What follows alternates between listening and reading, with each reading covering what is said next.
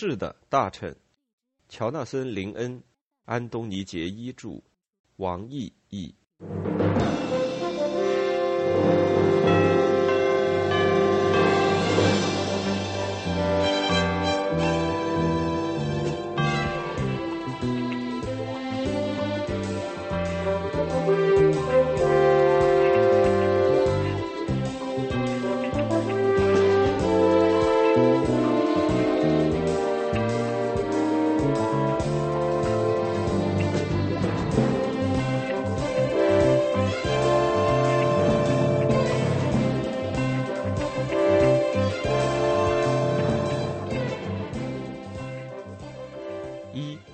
放政府。十月二十二日。不错，这会儿恐怕已经是二十三号星期五的凌晨了。我兴奋之极。我刚刚从伯明翰东区回到国会，在也多年之后，我们的政党终于赢得了大选，再度执政了。选举结果公布之后，我去了奥尔德曼斯波蒂斯伍德家办的庆功会，还看见罗伯特麦肯齐在电视里说：“是的，吉姆哈克回来了。”他在优势微弱选区的票数增长，赢得了这场选举。当了这么多年的影子大臣，看来他几乎是一定能在新政府内阁获得一席之地了。不过，呃，罗宾戴似乎表示怀疑。我真希望麦肯齐的预言没有落空。十月二十三日，我还在等，但我怀疑罗宾戴是不是知道些我不知道的事儿。从早饭起，我就一直守在电话旁。从来没有一个可能当上内阁大臣的人会在新首相被任命的二十四小时之内走到电话机二十英尺以外的地方。如果你在二十四小时之内都没接到电话，你就进不了内阁了。安妮一上午都在不停的给我续咖啡。午饭后，我回到电话旁的扶手椅时，她叫我没事的话就帮她收拾晚饭用的甘蓝。我跟他解释说，我没办法去，因为我正在等电话。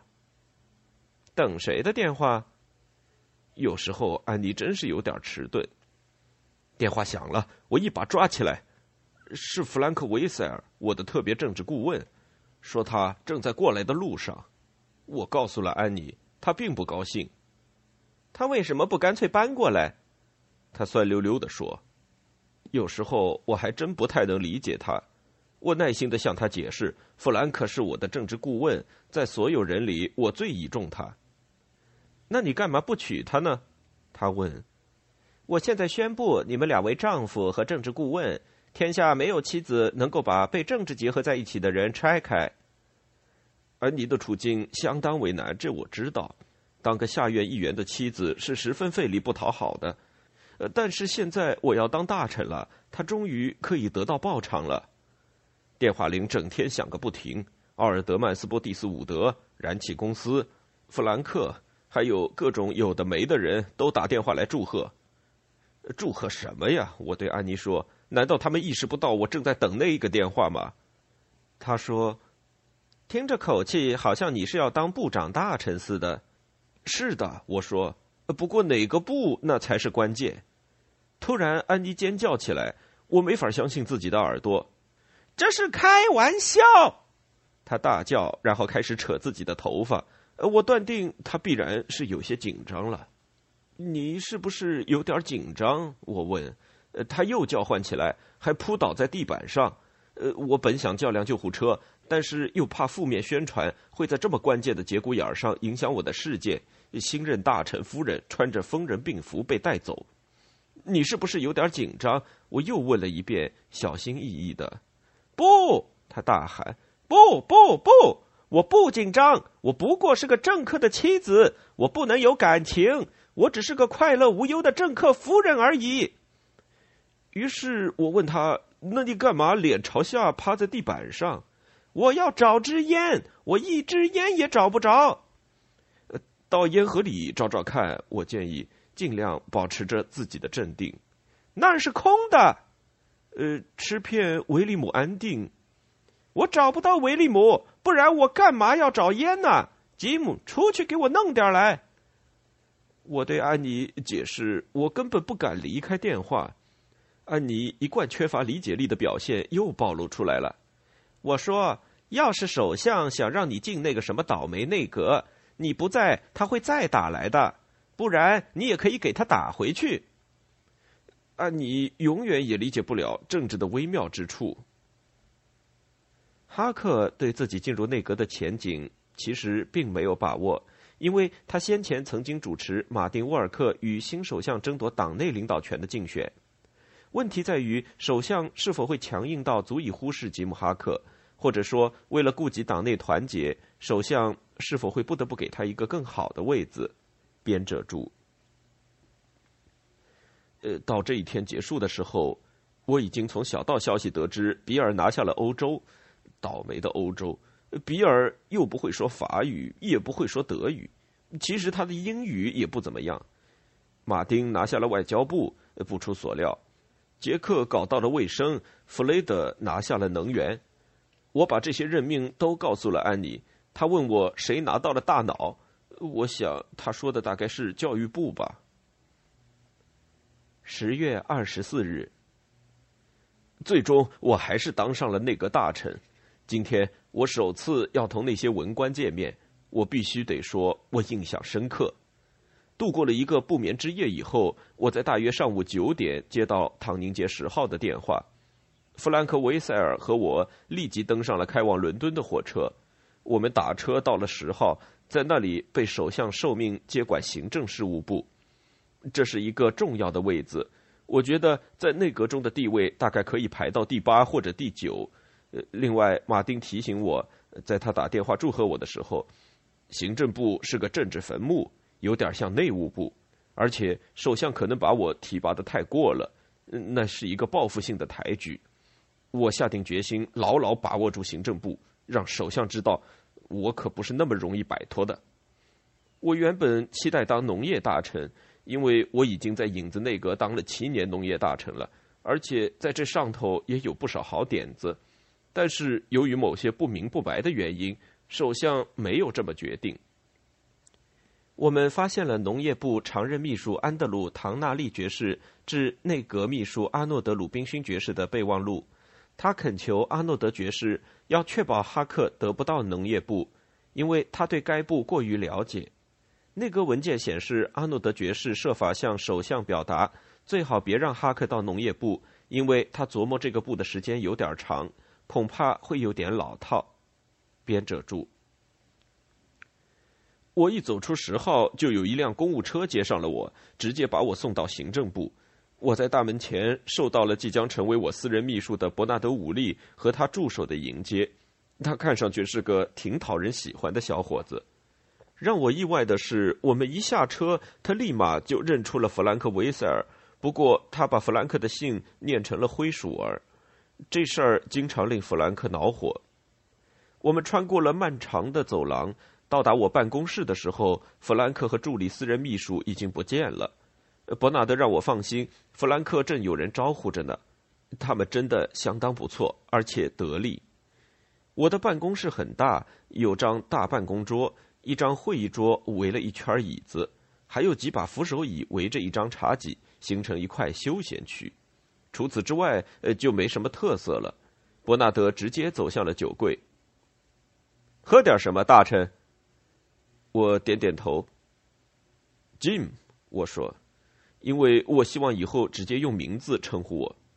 金酒，他说，呃，把我的话听错了。呃，不，我说，Jim，叫我 Jim。伯纳德说。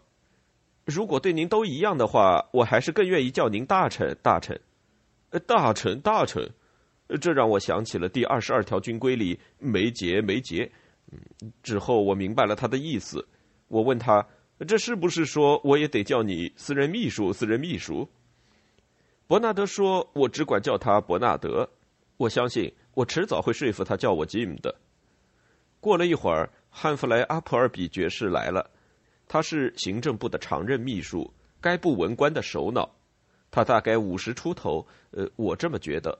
不过不知怎么的，一点不显老。他彬彬有礼，精明能干，一个典型的行政官僚。他欢迎我来到该部。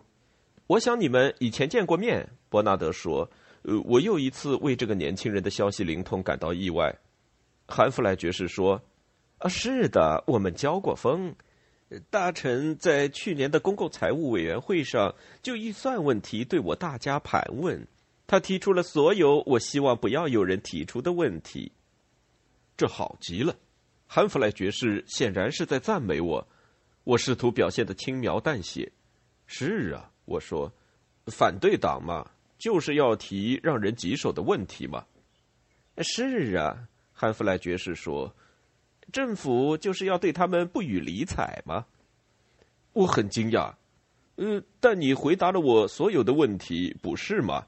我反问。我很高兴您这么想，大臣。汉弗莱爵士说。我不太明白他这么说是什么意思。我决定问问他部里还有些什么人。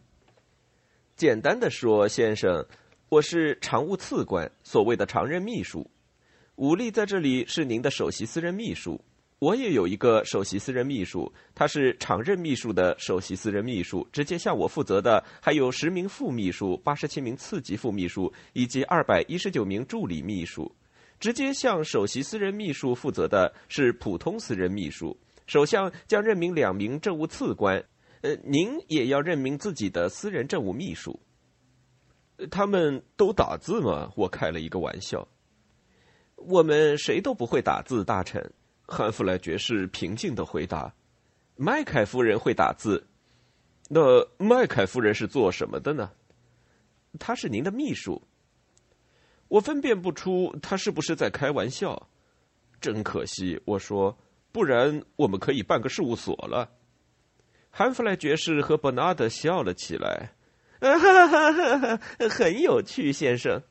韩弗莱爵士说：“太逗了，先生。”伯纳德说：“他们是真心被我的诙谐逗笑了呢，呃，还是仅仅赏个脸而已？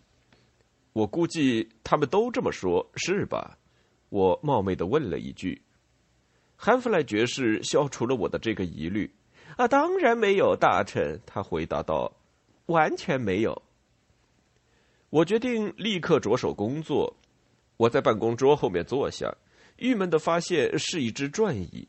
我不喜欢转椅，不过伯纳德当即向我保证，办公室里的一切都可以按我的要求更换：家具、装饰、图画、办公程序。我是无可置疑的头。伯纳德接着告诉我。他们有现成的两种椅子，用来适应两种大臣。一种可以轻松折叠，另一种可以一圈圈的打转。回头想想，呃，这恐怕又是伯纳德开的一个小玩笑。我决定是时候开诚布公的告诉他们我要干什么了。坦白讲，我说，这个部该对整个白厅城府的官僚习气做个大清理了。我们需要一把新扫帚。我们要打开窗户，放些新鲜空气进来。我们要免去那些官样文章，好好精简一下这部老掉牙的官僚机器。我们要进行大扫除，有太多没用的人就坐在办公桌后头。我随即意识到，我这时恰恰坐在一张办公桌后头。不过我确信他们明白我说的不是我自己。我解释说。我必须先打发走那些仅仅为彼此制造工作的人。韩弗莱爵士非常有帮助的提示说：“我的意思是要重新安置他们。我估计这确实是我的意思。我当然要减少冗员，但我实在不想为这些人的失业负责。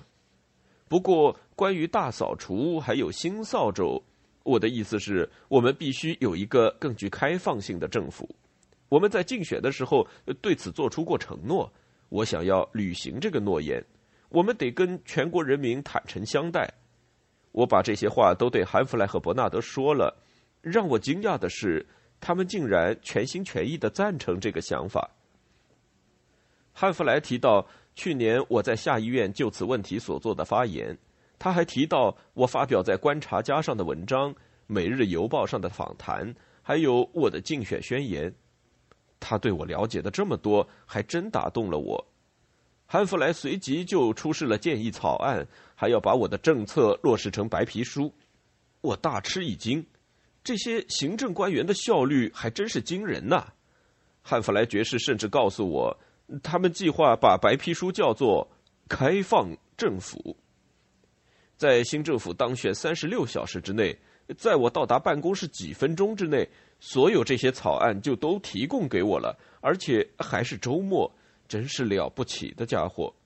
我问汉弗莱：“这是谁做的呢？”内部老掉牙的官僚机器，他笑着回答：“不是认真的大臣。我们充分了解改革的需要，而且已经着手实行了。”我告诉他，我有点吃惊，我还以为我得一直跟你们较量呢。我说：“汉弗莱爵士评论说，人们对文官有些荒唐的看法。我们在这儿只是帮助您制定和贯彻您的政策。”他解释说：“他看上去真诚至极。那些草案我得装在红盒子里带回伦敦的公寓，其中有一份简化建筑计划申请审批程序的提案。太棒了！汉弗莱爵士还能够从议会议事录中引证我今年早些时候在上院提出的颇为有趣的问题。”伯明翰东区的詹姆斯·哈克先生提问说。大臣是否意识到建筑计划申请迫使人们在二十世纪盖间平房，比在十二世纪造一座教堂还要慢呢？反对党大笑，而执政党大喊可耻。其实他们喊的是放屁。编者注：由于今天是星期六，我们商定下周一上午开始正式办公，但是他们给了我六只红盒子，要在周末看。四只今晚就得看完，还有两只明天看。伯纳德告诉我，前任大臣看文件看得有点懈怠，尤其是在竞选期间。我当然不会懈怠，我会成为一名好大臣，我会逐一审阅他们交给我的所有文件。十月二十六日，我用整个周末的时间看完了所有的红盒子，用了九个小时。我赶早上七点十五分的火车去尤斯顿，那辆公务车来接我。九点二十分到达办公室。有关开放性政府的草案表面上都挺动人的，不过我偏巧知道这些文官相当擅长拖延术。我在今天的一次会议上向汉弗莱指出了这一点。我想他已经开始知道谁是这儿的头了。不过要紧的事情还得先来。一天的工作从工作日程表开始，我万分惊讶的发现已经有无数的预约在里头了。我问怎么可能是这样？因为这些人压根儿不知道谁会赢得大选。伯纳德说：“无论如何，我们知道总会有位大臣的大臣。”我告诉他别再这么叫了。汉弗雷爵士解释道。女王陛下希望，即使没有政治家，政府公务也照常进行。那不是很困难吗？我问。是，但又不是。汉弗莱说：“我得说，我想象不出没有政治家的话，怎么可能进行治理？恐怕是汉弗莱的痴心妄想吧。”我的工作日程表相当吓人。周四上午十点内阁会议。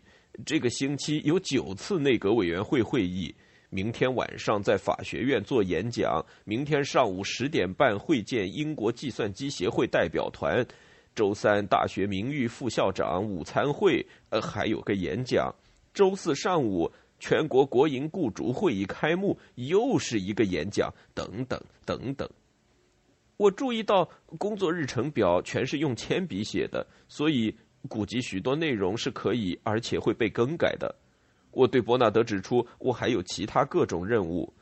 伯纳德一脸茫然。比如呢？他问。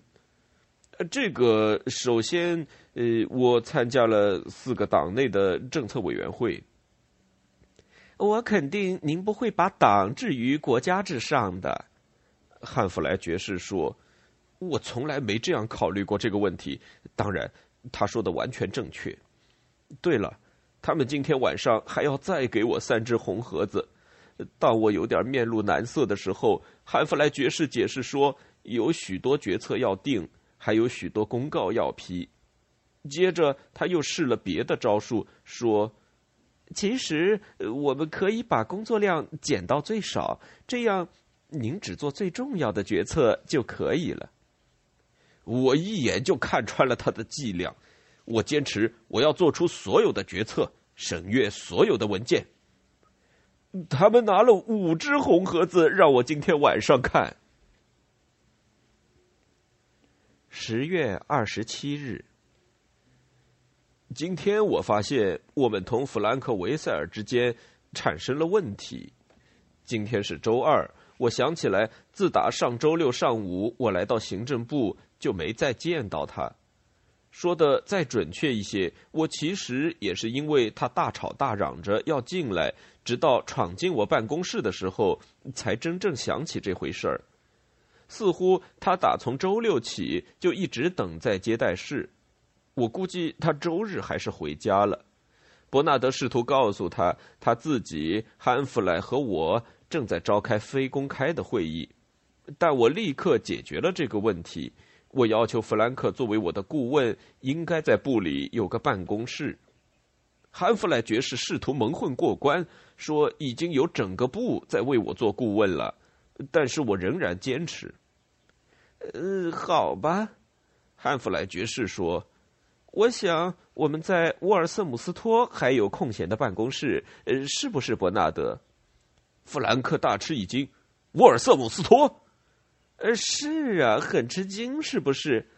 汉弗莱爵士欣然说道：“政府在伦敦到处都有房产，可是我不想去沃尔瑟姆斯托。”弗兰克扯着嗓门说明：“那里是沃尔瑟姆斯托一个很不错的地方。”伯纳德插话说：“而且我看沃尔瑟姆斯托本身就是个很不错的地方。”汉弗莱爵士补充说：“弗兰克和我对视了一下，要不是他们这么殷勤有礼，而且好吧，有绅士风度，你会觉得他们正使劲儿要把弗兰克排挤出去呢。”我就要在这儿，就要这栋大楼里的办公室。”弗兰克说，语气坚定，而且嗓门极高。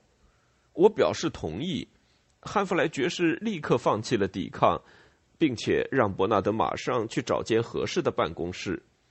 为了双重保险，我接着说，我期望所有他们给我看的文件，弗兰克都能拿到一份附件。伯纳德似乎很吃惊，所有的。所有的，我说。汉弗莱爵士立即同意，这个可以照办。所有适当的文件。照我看，这些文官并不像人们说的那么难对付，他们多数情况下还是肯合作的，而且即使一开始不肯，只要你态度坚决，也立刻就肯了。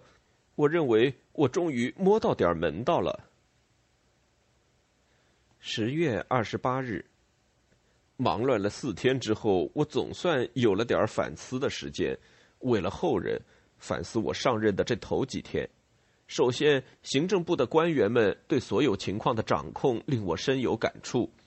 第二，他们居然完全愿意跟弗兰克·维塞尔合作，不过是在压力之下。第三，我这么依赖这些文官，也让我感触颇深。我。跟我们新政府的所有成员一样，除了一些二手消息，对于白厅的工作一无所知。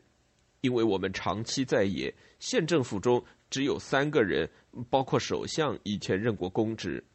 我以前从来没有见过红盒子里头的东西，从来没会过一位常任秘书，而且也根本不知道事情到底是怎么办的。这同一九六四年工党政府所处的境况相似。首相哈罗德·威尔森是内阁中唯一当过大臣的成员。编者注：这使得我们比大多数新政府更依赖我们手下的文官。谢天谢地，他们办事还算得体。接下来的那一个周一，汉弗莱·阿普尔比爵士。在贝尔梅尔街改革俱乐部见到了内阁秘书阿诺德·鲁宾勋爵士。汉弗莱爵士在他私人日记里记录了会面的情况。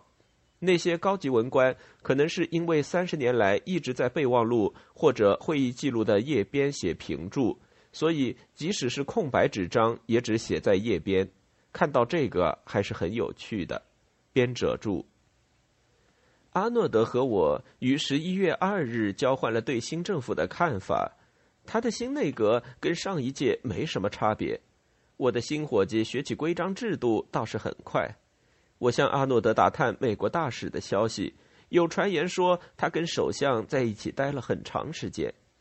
阿诺德证实了这事儿，但他不肯说到底是为了国防还是贸易。